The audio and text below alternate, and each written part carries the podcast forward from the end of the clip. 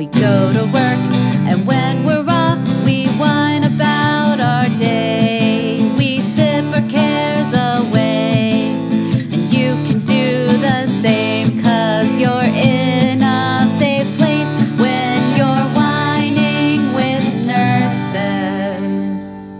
Hello. Hello? Welcome Hello. to Whining, with, nurses. Nurses. This is a podcast by nurses. Uh, it's for nurses or The public or animals or lizards or people who want to know about. weird things that happen with your body. You've got some rash. Tell us about it. I'm going to tell you about mine. I've got one going on right now. Anyway, We'll save that story for the wine. later. I'm Sarah Hidgy. And I'm Kat. And we're missing we're missing one nurse tonight. Jen, she has to work. She's on the night shift, and that's what happens sometimes with nurses. She's a working. And um, We're here with our wonderful sound engineer extraordinaire, Takeshi. thank you, Takeshi. Takeshi's waving and smiling at you all. Oh, now he's, he's blowing kisses. So sweet. and he has really glorious curly hair. You should see it. I just want to like massage, do some little essential oils here and get it all fluffy. Actually, you guys both do.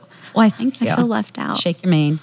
Uh, we're recording at the Laugh Cellar here in Sonoma County. This is in Santa Rosa, and this place is bomb. I'm so glad it's here. Uh, they, I don't know how long have you guys been open? Like a couple of years, a year or two? Almost one year. Almost one year. Oh, I thought it had been longer. Oh, we have to celebrate. Yeah. We'll have when to do when a we big- get to that anniversary, let us know. Yeah, definitely. And they're just a, a couple of miles from where I live, so it's awesome because they have all kinds of fun things going on, like comedy, um, comedy bingo. Ooh, that's fun. I've not done that. I want to come here for that. Karaoke. They do great karaoke. His every song you can think of. They have comedy dogs. They have a cheese platter. Wait, what's a comedy dog? wines. It is a hot dog that is hilarious. Oh, that's fun. Um, and they're actually our very first sponsor. Yay! Thanks, Go Cellar. Cellar. Tiny claps. Golf clap. Mhm, Golf clapping. I just learned about that actually. Golf clapping. Yeah. Carter said that the other day. He's like, golf clapping really quietly. What are you doing? I'm golf clapping. Two fingers. What is that? Why do, oh, you're not supposed to, is it with two fingers? I, I don't know. so. I don't look, I'm nothing with golf. Just very Do you watch golf? No. Oh, No. no, like it's a fun. Sorry, audience. Uh, we love any golfers. So Kat brought our wine tonight. Oh, let me let me just back up a little bit. Uh, in case you missed us last week, basically we open a bottle of wine, we taste it, we talk about it, and then we whine about our week. Because that's always fun to wine with wine. Mm-hmm. Winos, because we live in wine country. Whinies, whiners. And the wine I brought is called OZV, Old Vine Zinfandel. It's made in Lodi, California. Um, it's a dark bottle with some silver on it. Great description. Thank you. I'm proud of myself. Uh, and I'm going to open it. And Sarah's going to tell us. I'm going to tell you a story about that that, you tried to wine. make. Oh. Well, let me tell you Oh, about okay. this wine first because you told me earlier today that this is what you were bringing, Uh-huh. and I was so excited because when I lived in San Diego, there was this um, liquor store across the street from my little uh, apartment complex called Jug Liquor, Mm. and they had. a loyalty program, so you could go over there and write your name on a card, and they would keep their card in one of those little like Card keepers? yeah, like a card index thing, Uh-huh. and um, then they would punch your punch your card every time you bought like twelve dollars worth of something, you know, that's and then you could get a free bottle of wine after your tenth purchase. Yeah. Anyway, and that's what I would always get because it was delicious and it was affordable. How long ago was that? Um, maybe like eight years ago. Oh my God, I couldn't even drink eight years. No, I'm just kidding. I could. Shut up. Pat's always reminding us how much younger she is than the rest of us. No, but that I, I think that punch system is awesome, but also really embarrassing. Like where we used to live, there's a uh, little corner store, and and uh, see, I, don't, I just okay. Wait, hold on. Got to do the pop. Let's see. Yeah, Satisfying. that was beautiful. Okay, you do the honors. You poured. Oh, sweet. Thanks. Um, so it's a little corner store, and we, well, I at least, I don't know if my boyfriend did, but I felt very embarrassed because they like would recognize us, and we'd go, and we're constantly buying was wine, was beer. They have terrible wine there. Oh gosh, don't go to that corner store, people. um, I don't know if any corner store really has the best wine, but It is a little embarrassing to have a loyalty card at a liquor store, I gotta say. yeah, eh, that was my point. Yeah, it wasn't. But you know what? I was in my 20s. I no shame in that game. I was adulting. I didn't. Know. I was like, I know what I like. I'm going to go. save some money every two weeks. you were adulting, and I was like diapering. wow. wow. Just kidding. Okay. Cheers. Cheers. Cheers, Takeshi. Oh, that's also so much clinking. Yeah. Well, last week we had plastic glasses, and it wasn't. Ooh, you're doing the sniff. He's so, uh, he's legit. Wait. Yeah. Well, you guys sniff. go. I'm going to tell you, I just tried to make some uh, dinner before I came over here. Mm. Dan Dan noodles, because I love trying to make Asian dishes. Um, but every once in a while, I screw it up, and it's always in the exact same way, and it's making it way too spicy. And that's what happened tonight. What are you doing? Way too spicy. I'm Also- putting too much chili oil in there. It wasn't red enough, so I thought I needed to make it more red because it didn't look like So you went by color instead of taste. a little bit. Yeah. Mm, yeah. So I put more chili oil, then I tasted it, and it was hella spicy. So um, I put some fish sauce because I feel like fish sauce should be should be in every Asian dish. Like Mm-hmm. it wasn't in the recipe, but I think it's because I got the Americanized recipe. They were like, "Here's how to make Yeah. dan dan noodles if you're a white Or person, maybe it just goes and you don't know saying. what uh, some of these ingredients are." Yeah. So I went that route, and um, yeah. What mm-hmm. kind of noodles do you use? Like the ramen noodles, or I think you're supposed to use soba or something, but I've been mm. using shirataki noodles because they're oh, they're no carbs. You know, they're made out of Oh, like yeah, some yeah. kind of yam or something, and really? Those are a little funky too. So Yeah. Maybe a combination of things. Um, so then I just added some hoisin sauce, which is not in the recipe, but I Mm-hmm. feel like you can't go wrong if you add And how, hoisin. did, how did it turn out? Did it go wrong? I think it's all right now. I don't know. I haven't actually eaten any of it. I'm gonna let Ryan go home and taste it first, Uh. yeah. and then uh, I'll find out.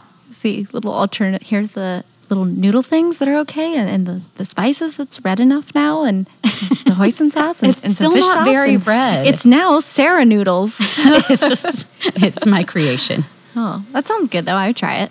Mm-hmm. I like. I really like spicy, except for that like too much spicy. Like when you guys had that at work. what Uh, did we have? So Sarah and a coworker got really spicy. Oh, what was it? Indian food or something? And you guys were like, it was diarrheaing or something. I don't know. It Oh, not- thank you Yeah. for bringing that up. That's such a It's fun nursing. memory. We talk about oh, no. I know what you're talking about. It was the pork ramen that we Yeah. got from. it- yeah. Yeah. So uh, this girl, one of my friends, brought got the pork ramen, and then she brought it to my house and was like, "Dude, this is too spicy. I can't eat it." So she left it, and then I was like, "I'm gonna eat it. I can eat spicy." Yeah. And uh, the next day, both of us were like, "Mm-hmm." In and out of the bathroom all day. I thought I was gonna have to go home early, and Kat was like, "Just go to the bathroom. I encouraged It's her. fine. Just go as many times as you need to." I haven't actually forgotten that, that you felt comforted by me. I You're like, did. I can do it now. Do It's fine.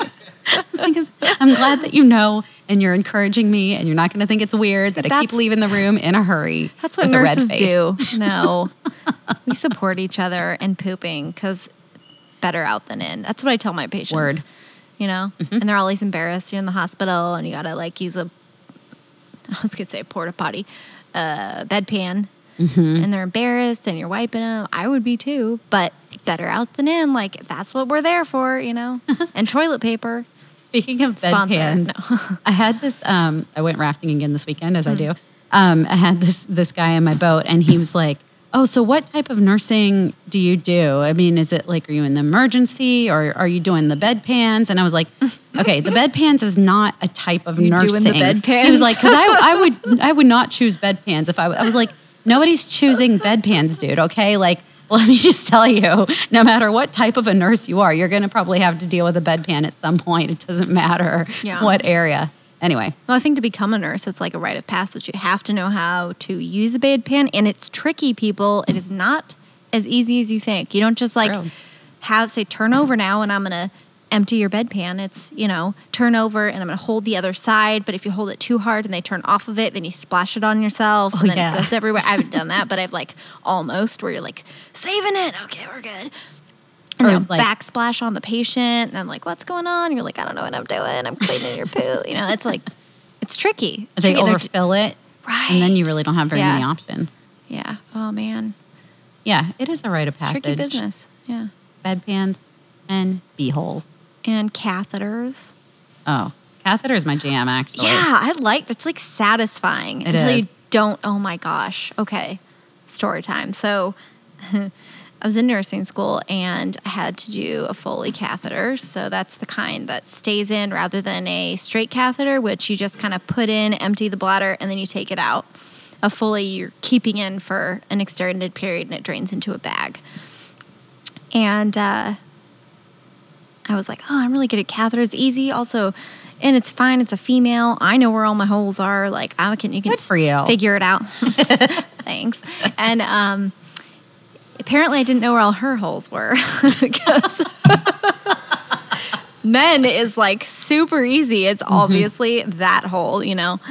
And uh, and this was it's just hard to find. It is harder on is hard to females. Like find. I didn't actually know where that hole was. Like I thought it was on one part, and then you're trying to stick it in there, and she's like, "Ooh," and you're like, "Oh, that's not that part." You know, sorry, Oh my god. that never happened to you.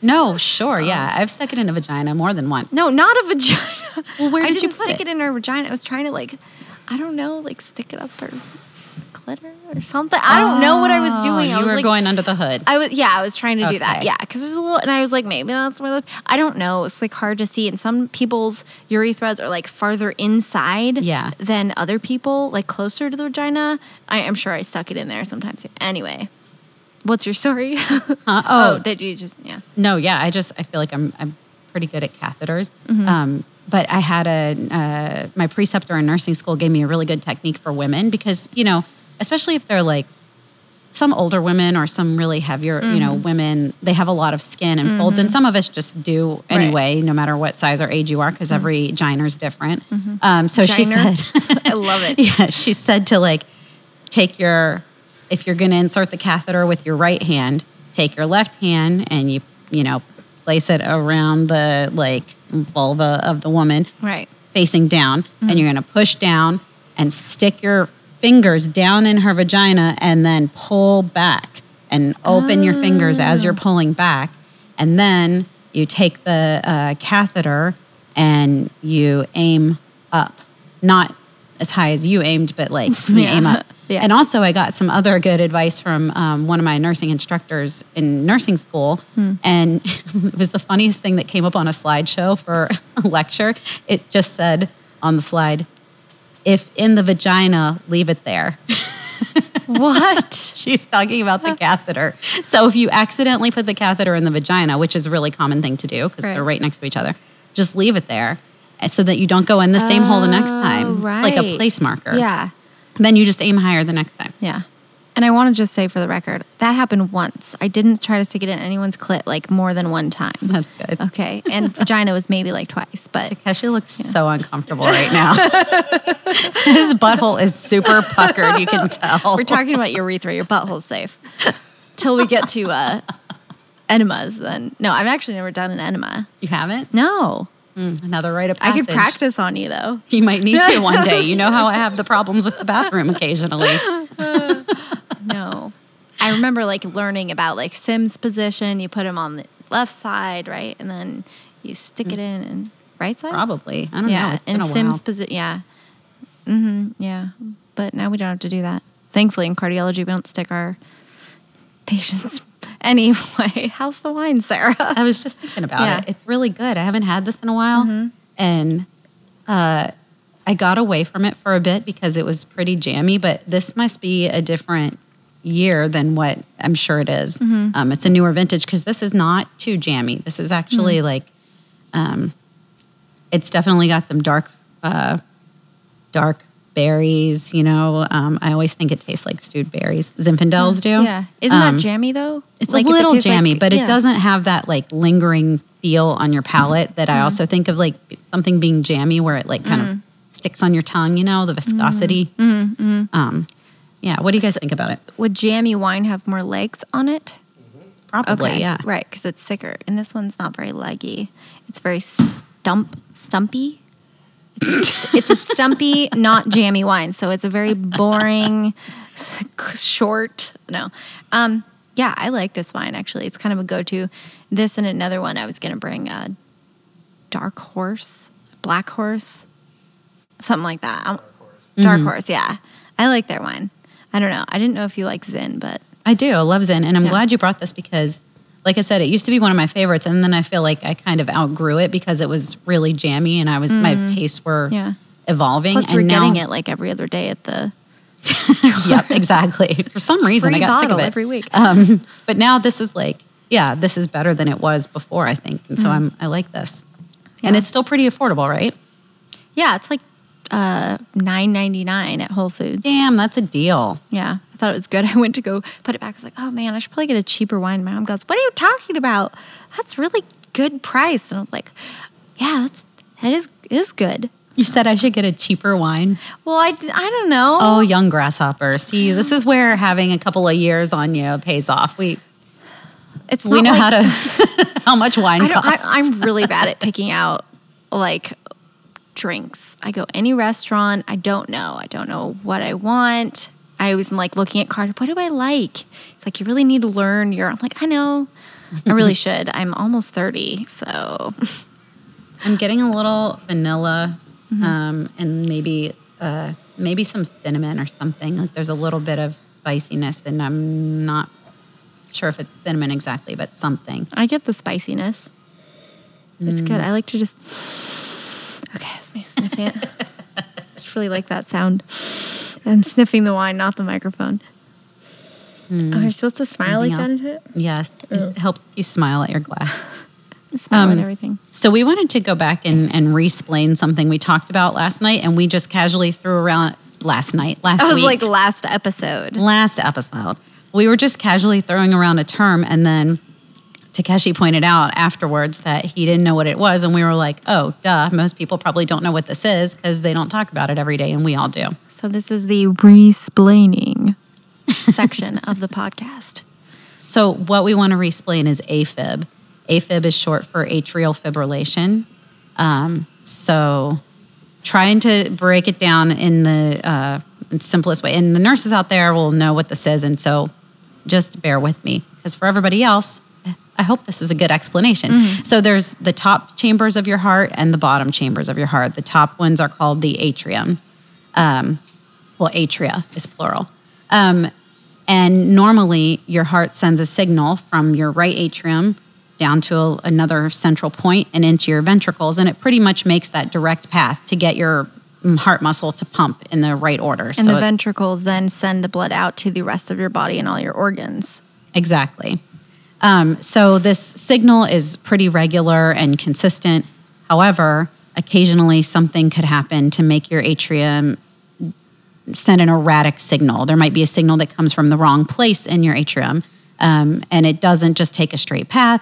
It might, you know, do something crazy. And so your atrium can, instead of just doing one single squeeze to get the blood down to your ventricle, it's just kind of um, spasming. It's like there's a lot of erratic electrical activity and it's not really doing much. It's not pumping. It's fibrillating. Exactly.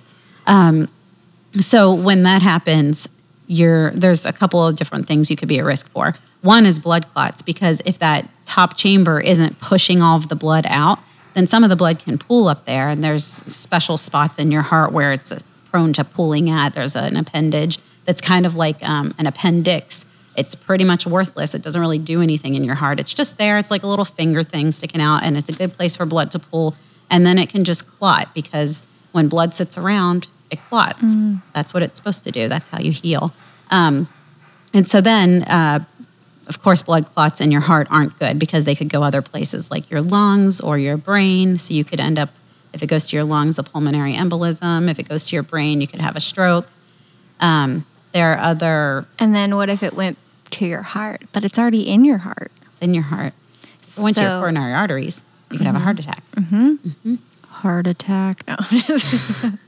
um, So the other risks about atrial fibrillation, well, there's a there's a couple more, but one of them is is rate. So your heart rate, a normal heart rate is 60 to 100, unless you're exercising, and then of course it's a little bit higher. It's higher depending on your age. Um, but with atrial fibrillation, you're having all these erratic signals. It could send those signals down to your ventricle, and your ventricle might respond at a really fast rate. And if you're not exercising, that's not really a good thing to do because then your ventricle is just working overtime for no good reason. And that might make you feel crappy and it might make your blood pressure go really low. Um, it can give you shortness of breath. You could feel lightheaded. So, um, and it can exhaust your heart. And no one likes working overtime. Right. Unless you're going to get paid, but nobody's paying your ventricle. No. Um, and so then, uh, so that's that's another risk of the of the AFib. The last risk that I can think of right now is just that because of that rate response and just your ventricles having to work overtime, you put yourself at risk for. You don't put yourself at risk. The AFib is putting you at risk for other heart problems like cardiomyopathy. So if it's your ventricles doing all that extra work, it's going to get exhausted over time. The muscle is going to get worn out. It can become loose and flabby, or it can become thick and not very effective.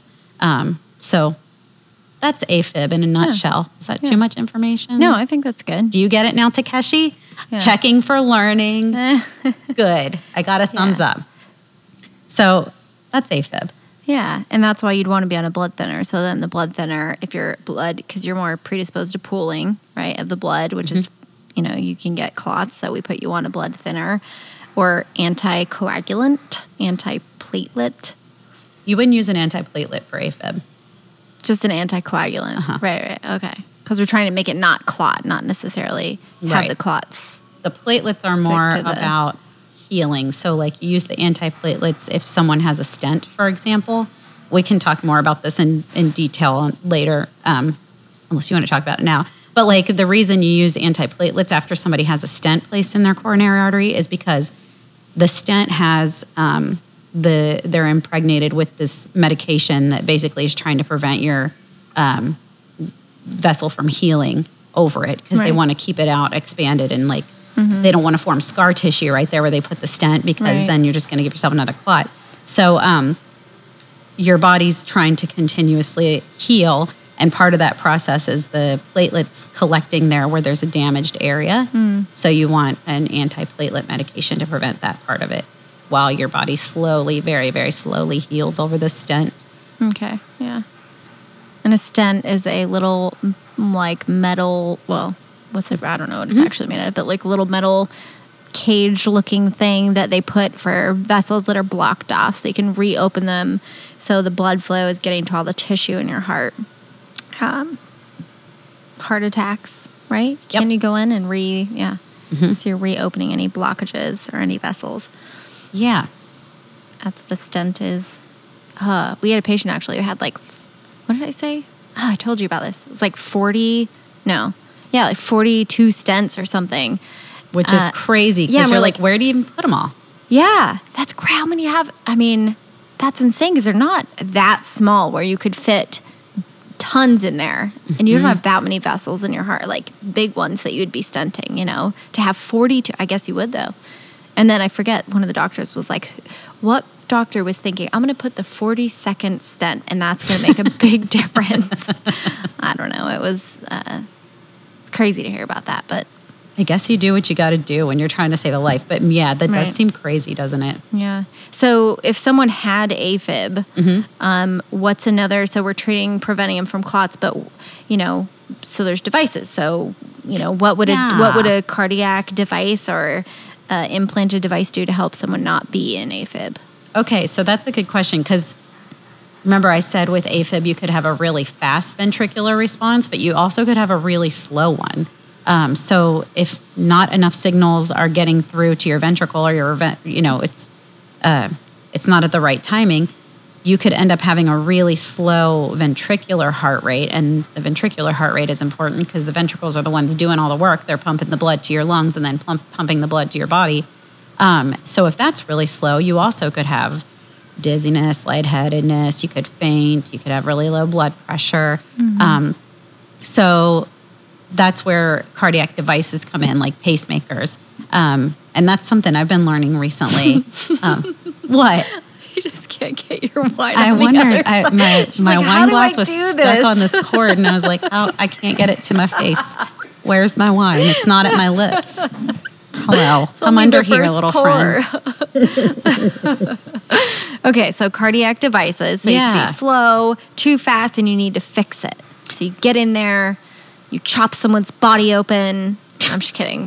That's not how it You works. don't have to chop someone's body open to put a pacemaker in. Actually, you can. Well, you just chop a little bit of their body up here in their Mm-hmm. You chest wall. slice. Maybe that's a better Slice word. And dice. Slice. Not dicing. No dicing. Just, Just slicing. a sliver. Slivering. And um, yeah, and then you put these leads, is what they're called, or wires that go from your the vessel in your chest down to your heart.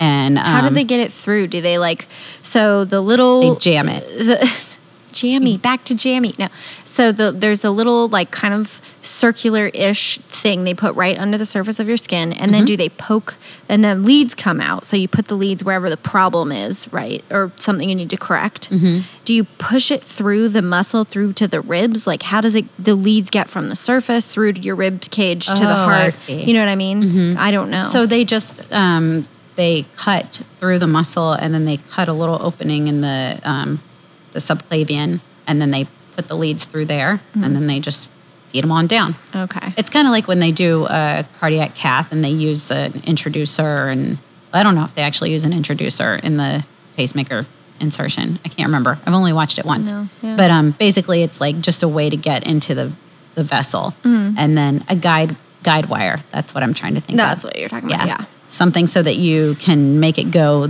the right direction and not take a wrong turn at Albuquerque and end up in the liver. That probably couldn't happen, Mm-hmm. Dang. but that'd be funny, right? yeah uh, i know we can get there really. through albuquerque i thought you had to take like That's another joke you probably won't get because you're not old enough. I didn't, remember that Takeshi Bugs. Bunny, and he would be like, "I took a wrong turn at Albuquerque." From which? You know? From what now? Bugs Bunny. Bugs Bunny? I watched Bugs Bunny. Okay, then. Do you remember that he would pop up from a rabbit Yes. hole and he would look around and be like, "I think I must have taken a wrong turn at yeah. Albuquerque." yeah, okay, yes. yes, I watched. I'm not that. We're only like six years apart or something. Okay. Well, you made it seem like a much longer time earlier. well, She's like, I don't know. I'm so much younger than you guys. so much and I was in I'm diapers. Trying to make you uncomfortable. um, that's interesting. Also, one of the Medtronic reps got to do a pacemaker on a cat. Oh yeah. Yeah. Was That it a you do have to pacemaker or a defibrillator? It's a pacemaker. pacemaker. That's Yeah. crazy. On a cat. This was just recently. Who can justify paying for that? I don't, I don't know. know. but Some people really, really, cool. love their cats. I mean, Oh, Sarah hates cats. no, I love. Are you shut up? You know I love cats. She has two very cute cats. Nori and Maki, and those are the cutest names ever. I love my little. And mine are Drogo and Khaleesi. So, Game of Thrones fans. Mine are just named after sushi. I just don't. I don't like sushi, but I like your cats. Thank you. So don't take offense. Um, okay, and then talk about the difference between a defibrillator, defibrillator, and a, a pacemaker. Oh yeah. So, well, let me tell you first of all back to AFib. So if you're having that really slow response, sometimes what they do is they put a pacemaker, they put a lead in the ventricle. That's the you know hard working part of Big the heart. important guy here. Exactly. And so that one is just kind of like leading the leading the charge and pumping the blood. But the atrium is still doing crazy things, so you could have still a really fast response to what your atrium's doing. So then they'll go in and do what's called an ablation, and that's where they go and burn a little tissue in your heart to cut off the electrical signal. So nothing's coming through from the atrium to ventricle. None of the mm. electricity is coming through. So it'll never talk again. They won't talk again. They're broken up forever. Like excommunicated. Never, friendship. ever, ever getting back together. Oh, and we're never ever. Okay. so, so it's a good thing because then your ventricle can just like Mm-hmm. Yeah. do its own thing. And, So do your atria just keep going all nuts over there? It's like a party up there all the time forever. Mhm. well, I don't know. They can always change their mind, but like the more they do it, the more they're likely to do it. Mm. Sounds fun. so You just have to keep trying, keep doing it. yeah. But mm-hmm. yeah, so there's pacemakers. Those are the ones that make your. It's when you have a slow heart rate and you want to make it beat faster, or at, not fast, but at a regular speed. And then defibrillators. That's kind of the opposite. It's like if you have a really fast heart rate that's so fast and dangerous that you could die from it, like ventricular tachycardia or ventricular fibrillation. That's when the bottom chambers of your heart are just doing something cray cray. So they're basically the bottom chambers when they really just want to be like the top chambers. They're fibrillating, just like the top chambers did. and the and that's bad because they're the ones doing all the work. So Mm-hmm. like if they're doing crazy disco shit down there. Yeah. You're not going to get blood to your brain and all the other places you need it. Yeah. And including your heart. You got to put you got to feed your heart blood Right. too. Has to be a little selfish. Yeah. So Yeah. you could die. So then a defibrillator just basically sends a big shock, and a pacemaker sends like little tiny amounts of electricity to like, mm-hmm. To fix things, yeah, correct kind it. of like stimulate Get back something. in line. Yeah. A defibrillator is like, bam, everybody get the fuck out. We're starting all over again. Mm-hmm. Mm-hmm. Um, and then it's hopefully comes very back. effective. Yeah. So I wonder how many shocks a person will get. Does it just keep trying? Like, let's say it gave a big shock and then it's still in VFib or VTach. Mm-hmm. You know, so it's either quivering VFib essentially or VTach, so it's pumping super quickly, super quickly, and not really efficiently. And then it just keeps doing that, and then you just die. Well, so And if, you're you- just dead, then it just keeps shocking you. No, so a defibrillator, it and it depends on what kind of device you have. Um, I only know, I know more about a certain brand of device just because I've been like learning through them. Um, so I don't know about the other ones, but they'll it'll keep trying for a certain amount of times and then it'll just stop, or a certain amount of hours or something, for example. Yeah. So if you were And- flatlined, would it shock you? No, it can only shock Oh, like a right. shockable That's rhythm. true. Yeah, Yeah, that's different. Yeah. But like, uh, it's not just one thing. So like, let's say you go into VTach, um, it'll try one therapy, and if that doesn't work, there's an you know it might try that again, and then a third time, and then you can program things in the defibrillator. So it's like, Mm. all right, so if it doesn't work on the third try of that, let's amp it up a little bit. Now it's going to try this therapy. You Mm-hmm. so know, it increases the joules, yeah. which is And it's and the first thing isn't always a defibrillation. Like if you have VTach, it doesn't always just defibrillate you right away. There's Mm-hmm. other things like um, anti-tachycardia pacing. This is like getting a little deep here, but it'll try Sarah knows some less things. aggressive things first before Mm-hmm. doing the aggressive things. shock. Man, I wonder what that what that must feel like. Of course, maybe if you're in VFib or VTach, you wouldn't. Well, I guess if you're in it for like a second. Some people know and some people don't. Like everybody Yeah. responds to things Yeah. differently. Isn't it crazy? Like, Well, we had a patient. we can fix things like that. Yeah, Like, yeah. Not we. I mean, we're just know about it. We aren't the We're ones who nurses. invented it. We don't do actually fix things. We just do what we're told. No, We shit. just explain it to you and then re-explain it, explain to you. We're just a re-explainering people. Um, no, there was a patient of last year, I think, and she was in VTach and just sitting there, talk, well, lying there talking. It was after a stress test. We'll discuss that at a later episode. Um, and she, it was just in VTach. It was crazy. She didn't she feel was anything? totally fine. Yeah, she didn't feel anything. Obviously, she was not fine, but she did not feel anything at all. So we gave her like IV meds and tried a lot of carotid massage, the big, you know, massaging the big vessels in your neck to try to vagal you out of it. I guess, kind of cut off blood flow to make it restart. I don't know exactly what that's Mm-hmm. Yeah, about. where was I for this fun? I don't know. It's just me and the docs. me and the docs on the um yeah, it's crazy. It worked though. We got her out of it eventually. I had to give her like two rounds two yeah, two rounds. I don't know of uh I guess it was IV metoprolol. That sounds right. Yeah. Mm-hmm. Beta blocker. Yeah, helps antiarrhythmic. Uh, um, I feel like You're like should explain everything. ACLS Uh, yeah. algorithms. No, I just no, but um, That's what helps. I thought me. of that when you were like, it can't shock unshockable rhythm. I'm like, oh yeah, ACLS.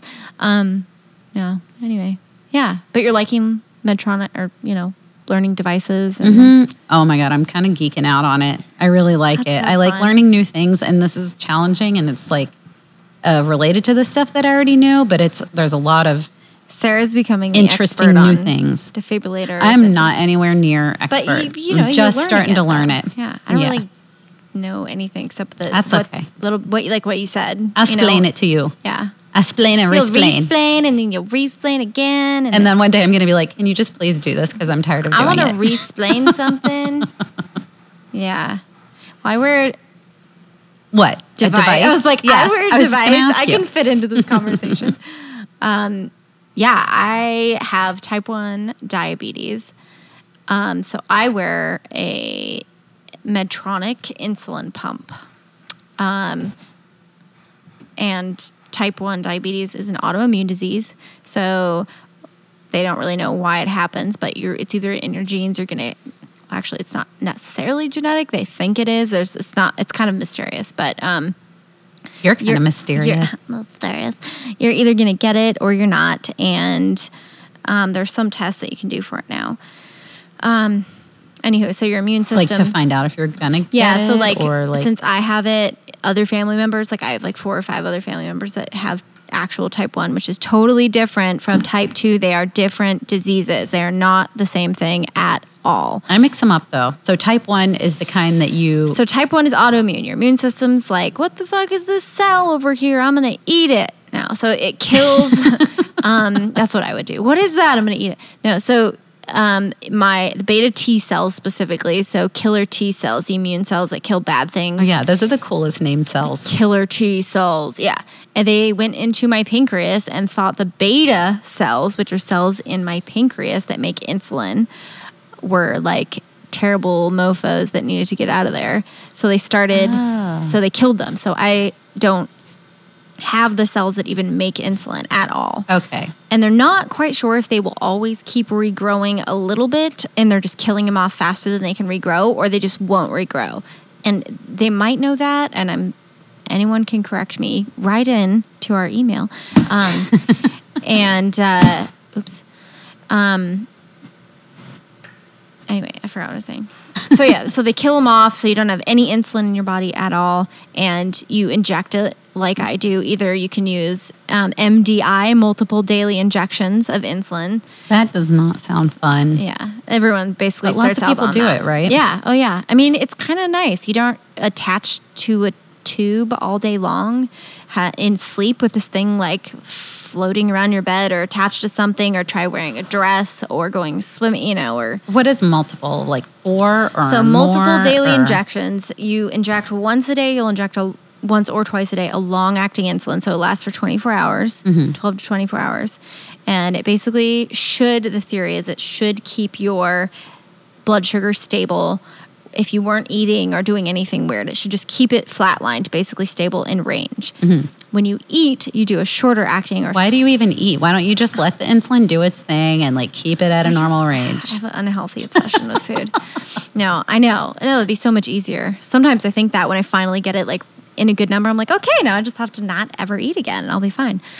Um, so you do the long acting or basal insulin, it's also called. Our body, so we're imitating what our body does. Our pancreas does the same thing. And it, you know, it's always kind of dripping a little bit of insulin all the time to keep it stable. And then when you eat, um, it squirts out faster acting insulin, right? well, for for us, it's faster acting. Your body, it's a little different.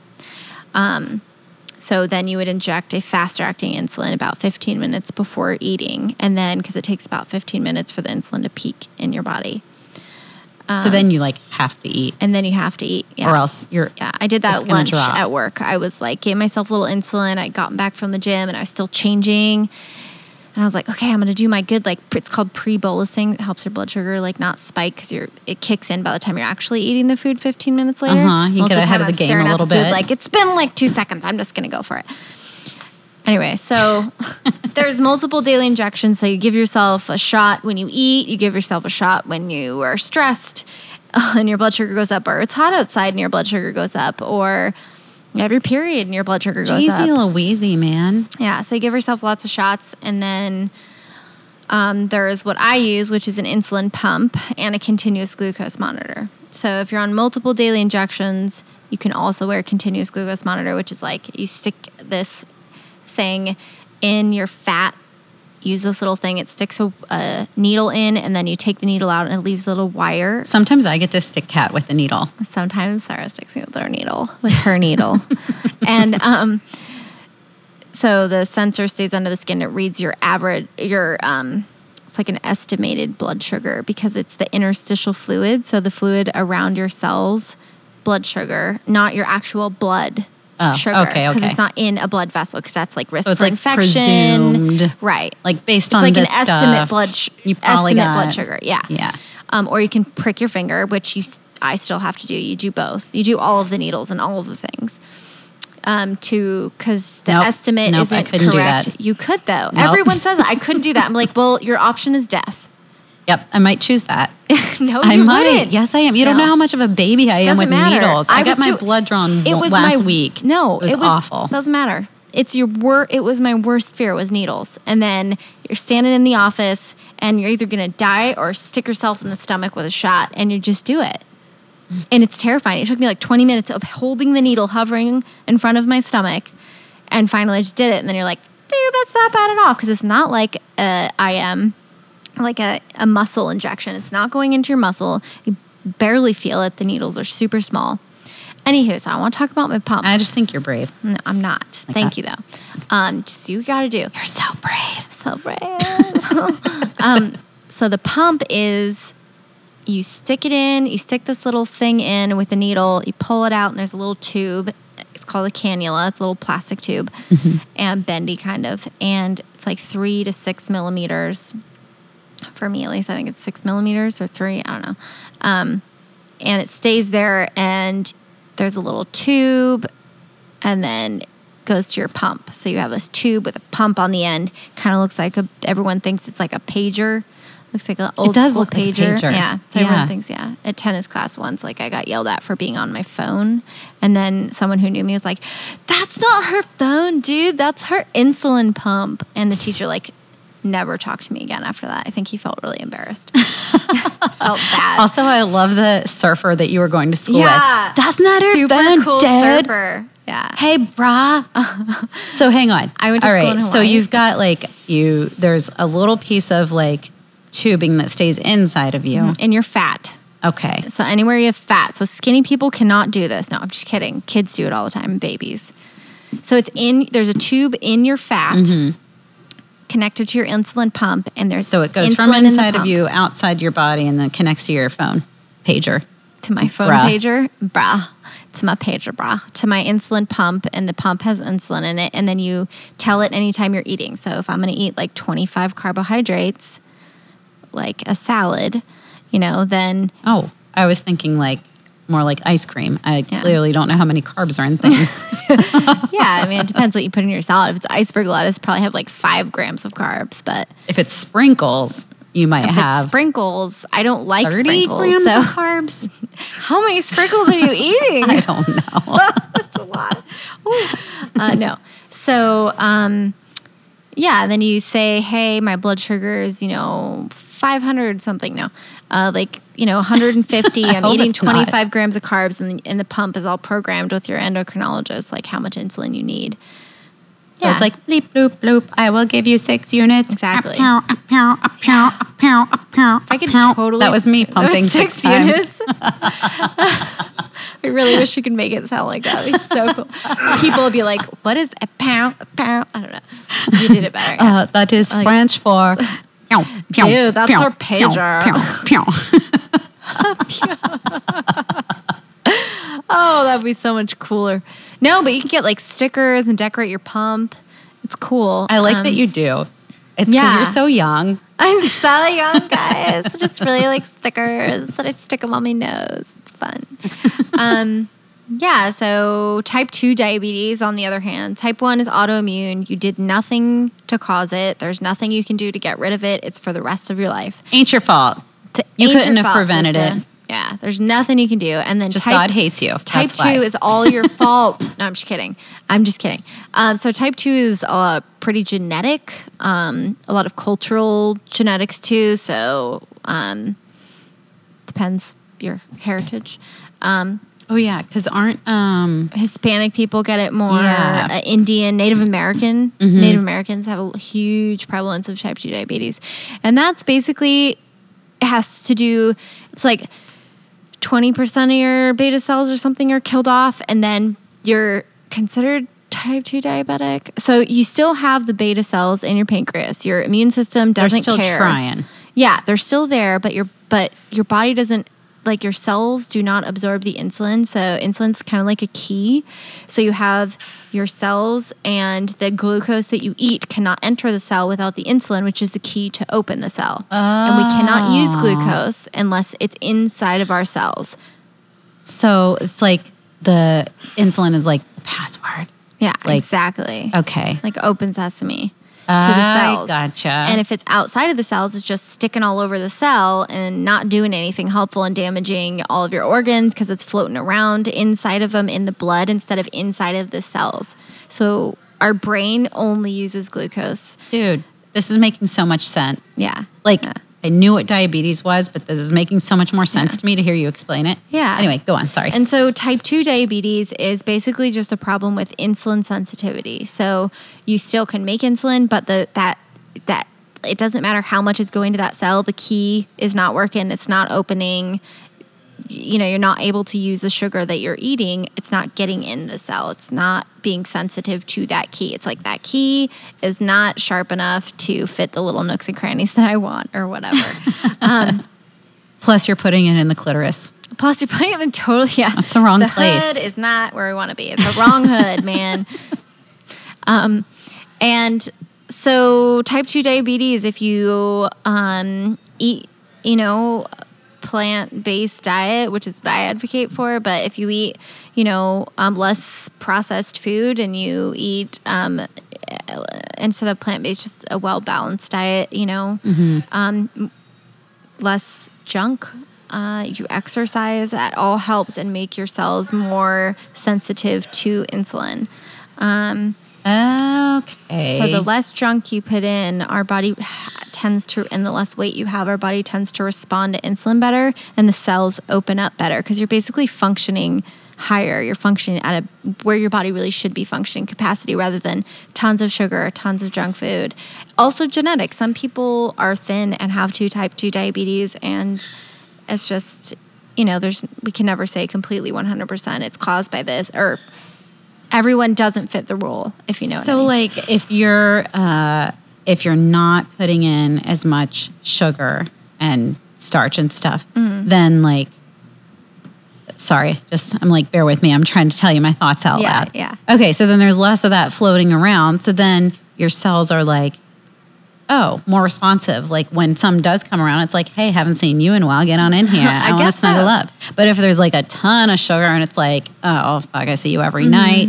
yeah. I've had enough of you, We're sugar. done. Like We're done. I don't need this you. over. Yeah. Okay. Yeah, I guess so. It's a, I haven't thought of it that way, but it's like good. I like that. Um, yeah. Um, just like everything, it's a if it's a well-oiled system, it works better and everything functions better. You have less fatty liver disease. You have you know less. I mean, just everything works better when you give your body the proper fuel. And type two diabetes is a problem with giving it improper fuel and not moving. You know, we should be moving every day, and if you're not doing that and you have a higher genetic predisposition to get type 2 diabetes you will you know not everybody but it just happens. Some people are grossly overweight and really unhealthy and they never get it. So there's no Lucky bastards. there's never i know there's never you know, people that smoke forever and never, never get like lung cancer. That's terrible oh golly. Um yeah, Yeah, genetics do It's different, but it's really different. People think they only generally the public really knows about type two diabetes, and they think oh type two, or people tell me oh but you're so young. I'm like oh honey, it has not the same disease as type two. It's really different. Mm-hmm. So one is an immune system problem. Your immune system attacked your own body, and the other one is you know diet, lifestyle, genetics. Mm-hmm. And that's hard because you have to really limit your lifestyle and what you're putting in your body and pay a lot of attention. Whereas I'm like, I can eat shit and just give myself insulin. You're like, it's not my fault. But my no. body's not going to do anything different no matter what I eat. Yeah, like, ah, no, but you really shouldn't. I mean, everyone should be like lower carb is better, lower sugar, lower, you know, moving. You know what my favorite part about your diabetes is? My dog. Yes. That's so selfish to say. So I have I wish you didn't have diabetes, Yeah. but since you do, Yeah. Yeah. I love that you have a dog. I have a chocolate lab named Zion, and she is a fifteen thousand dollars service dog. Worth do every that, freaking chi- penny. Children, yeah, no, she's wonderful. Um, and she, all dogs can do this, as I've been told. I've been told at least. Um, they can smell blood sugar changes, so either the rising or All falling. dogs? All dogs. Come on, I have been terriers are told this. pretty dumb. I don't know. Don't if your chihuahua is going to save your life someday. no way. But no way. I've been told that dogs can smell. Okay, maybe a big dog. I don't know. I don't know. Dogs only the smart dogs that have gone to then your chihuahua get their it's like. Get off me, and it's like gnawing your toes. Um, no, so they smell the ch- the chemical change. Your body puts off a smell, the chemical change of the rising or falling in blood sugar. Mm-hmm. So she smells that, and she puts a paw on my leg and lets me know. Let's She's like, hey, I just Yeah. wanted to tell you that I just noticed. I'm not trying to make a big deal about it or anything, but I noticed that your blood glucose went up by 10%. And I'd like you to be aware of that. And then Kat's like, oh, let me just do bleep, bloop, blop on my pager. And then she gives Zion a treat. Yeah. And then I get to take Zion for a walk. Yeah, it's great. No, it's a It's not in that order exactly, but like, yeah, everyone benefits here. No, she's adorable. She's really sweet. Um, and she has an underbite. she does. So cute. A little bit. Oh Only when gosh, she's I like, don't know. It's like your own child. she's You're staring totally at you. blind. Yes, you do. When she goes No, I like, don't. I was like when her lip I think gets just stuck, her lip gets her lip stuck gets on her stuck teeth, on there. and then Yeah. it looks like she has a little and underbite. like poke it up, and then she tries to lick you, and she's like, "What are you doing with my lip?" That's so cute. She's so cute. I miss her. she really is. Oh, we should talk about just since we brought up Zion real quick, service dogs, because that's a thing in. Oh, our yeah, office. Like when Zion first came to the office, oh, plus Cat. When Zion started working with us, Just the dog. and Cat came along with her. Uh, Everyone, good morning, Zion. every And I'm like, "Hi guys." I'm she was like so professional like she was just all about business like hey i'm just looking out for my lady don't talk to me people Yeah. because i'm working and then she came into our office and we were like feeding her treats Mm-hmm. and petting her and being like oh you're such a good dog And I just like such a good felt bad saying no. You know, I like people. I'm like, oh, but she loves the attention, and everyone loves it too. And, and we were all like, oh, this is so great. She's lowering our blood pressure. This is such a Yeah. good therapy to have at work, especially for such a stressful job as nursing. but we like ruined her training. And then she was No. like, she was like putting her nose under me all the time, like, hey, pay attention to me, pay attention to under you. Okay, she likes to stick her nose and nostrils right in your crotch, like to get the big whiffs. Everyone, your crotch and your butt. She's just trying to smell my glucose changes. Yeah, they all come out of there. Uh huh. and then like Paula would give her treats all the Yeah, One time yeah. she ate Paula's whole sandwich while she left the room. She did. Paula didn't want to tell you because Oh my god! but then that's when we were like, okay, we need to do better. So ate her whole sandwich. we had to all train ourselves again. Uh, She had gas like- that day. You guys better not have said anything to me because that is totally not my fault.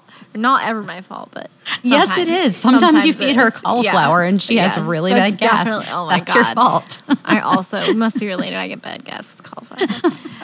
yeah, no, but but be, but what you're saying is, service dogs aren't pets. They're not for other people's entertainment. They're not to be oohed and awed. You're supposed to co- totally ignore them. No, Treat them like No they're a touch, security guard. no talk, and no they're eye mean mugging you.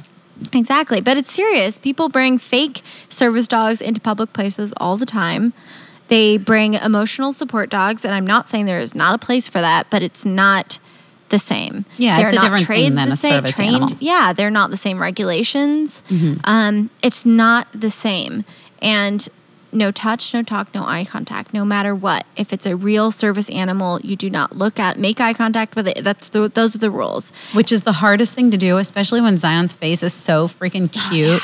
And she's looking at you like, please look Oh, Yeah. at me and then just pet me and like Yeah. give me some kind of attention. And They really should little just make it a law. You know, underbite. It's It's so not cute. an underbite. It's not, but it looks like I it. do not have an underbite. I would not have passed that on. no, but uh, yeah. They, so we all sh- had to stop ignore. We had to stop paying attention to Zion. It was the cruelest thing. It felt Yeah. like, but it was really, it was a good thing. it was good. She really, she like got back some of her training.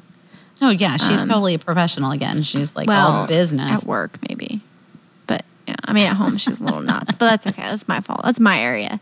Um, I forgot what I was gonna say, but she's um, really sweet dog. Oh, that's what I was gonna say. That they should make a, a, it a law that every service dog is ugly as fuck. because no one would want to look or pet it. If it was like one of those naked, and I'm sorry if you have one, but like those naked chihuahua ones with like little white hairs on the ends of their ears and they have no fur. Do you know what I'm talking about? Yes. Yes. Oh my God. No one would be like, maybe some people. Or like You know, they're just like come up to oozing you and- something out of their nostrils all the time. Like they're just kind of gross. Or like on their period twenty four seven. smell like ass. Not that period's offensive. Yeah. Oh, Or they're always like licking their buttholes or something Yeah. really nasty. Well, and she you're does like, that and then licks your face. but. It's okay. But you don't see that We all the don't talk about it. We She's don't kind of private that. about it. No. yeah, they're cool. I mean, it's really cute. I think you automatically think a dog with a vest on that's smart doing a job is like a unicorn. You know, everyone looks at, oh my God, it's like, it gets more attention than just a lab that's not in a vest. Mm-hmm. And I do it too. I, I have look more. so snazzy in the vest. and you're also curious. Like, I'm legit curious about why they have the dog. Mm-hmm. People are like, well, you don't look sick. What are you training it for? I'm like, me. You know, not all, a, a huge majority of diseases are invisible. You can't see my pancreas and my immune system and my killer T cells, but they are there. Okay. and I don't wear a pager on my everywhere. It's just there. It's just part of it, you know? That's all right. I can see your pancreas. No, you can't. Shut up. Your pancreas is showing. My pancreas is showing. No, it's not. Don't talk about my pancreas. It's a private, it's a private thing. Um, yeah. So, but diabetes sucks, guys. Don't get it. or don't be born with the genetic predisposition to Yeah. it. Or just don't get type 1 diabetes. You have no choice. Or just don't give yourself shots like Sarah wouldn't, and then you just be dead and wouldn't have to deal with it. Oh, no. What would I do? I you would do it. I tell you, you are faced with something like that, you just do it. Like chemo is terrifying, but you would just do it. It's a drive. You Would just I? I don't do it. know. You just do it. I Sometimes promise I'm you. like, something How do our patients do the things they do? It seems like really, really hard. I mean, if you're faced with a fear and there's no, I mean, there's really no option. I mean, you die, but you, they're like, I'm like 18. I don't want to die. You're not just You're gonna, right. You You know, you're don't. just You're gonna right. do it. You're stronger than you think, everybody. You're stronger than you think. Love yourself. But I might just go kayaking in a rapid that I'm not qualified to do and just hope for drowning. But what if you didn't and you're a paraplegic and then you had to deal with that? Okay. And then you had no you're- option because you couldn't even move your body. You couldn't even pick your nose. I would pick your nose for you. You make very good points. I would please, can I please pick your nose for you? If you were Would a you? paraplegic. I would so I love picking Oh my! Do you really? I only pick my own. Don't tell anybody. Okay. Anyway. Yes, please. Could someone pick my nose? And can someone like pop my pimples if I have them? And also, like, You don't like please popping your own freaking- pimples? No, I love to, but if I'm Oh. paraplegic, I can't. Yeah. And Oh. somebody floss my teeth because you know No, I'm like a boring. maniac about flossing. Oh, what? Oh yeah. It's not Sarah boring. flosses and brushes her teeth like three times. Y'all day can't floss on my more. level. I don't know what you do in your private break moments, but Floss. like floss, like the dance. I can't do that. I'm so uncoordinated. You've seen people do the dance Yes. floss. I don't know. I don't know where that came from. Kids these days. We got serious on you guys this time. So thanks for hanging in there with us. I hope you learned some stuff. Yeah, I hope the diabetes didn't scare you too much. Diabetes and the AFibs. And uh, please write to us if there's anything you want further explaining on or re-splaining or you want to talk about. Um, yeah. What do you want to talk about? What happened to you when you were at the hospital? Oh, Did you get an enema? did you get any How was it? bedpan experiences? Tell us your stories and we'll talk about them. and cheers Cheers. to the Laugh Cellar. Thanks for being an awesome sponsor. We love you. Yeah, thank you.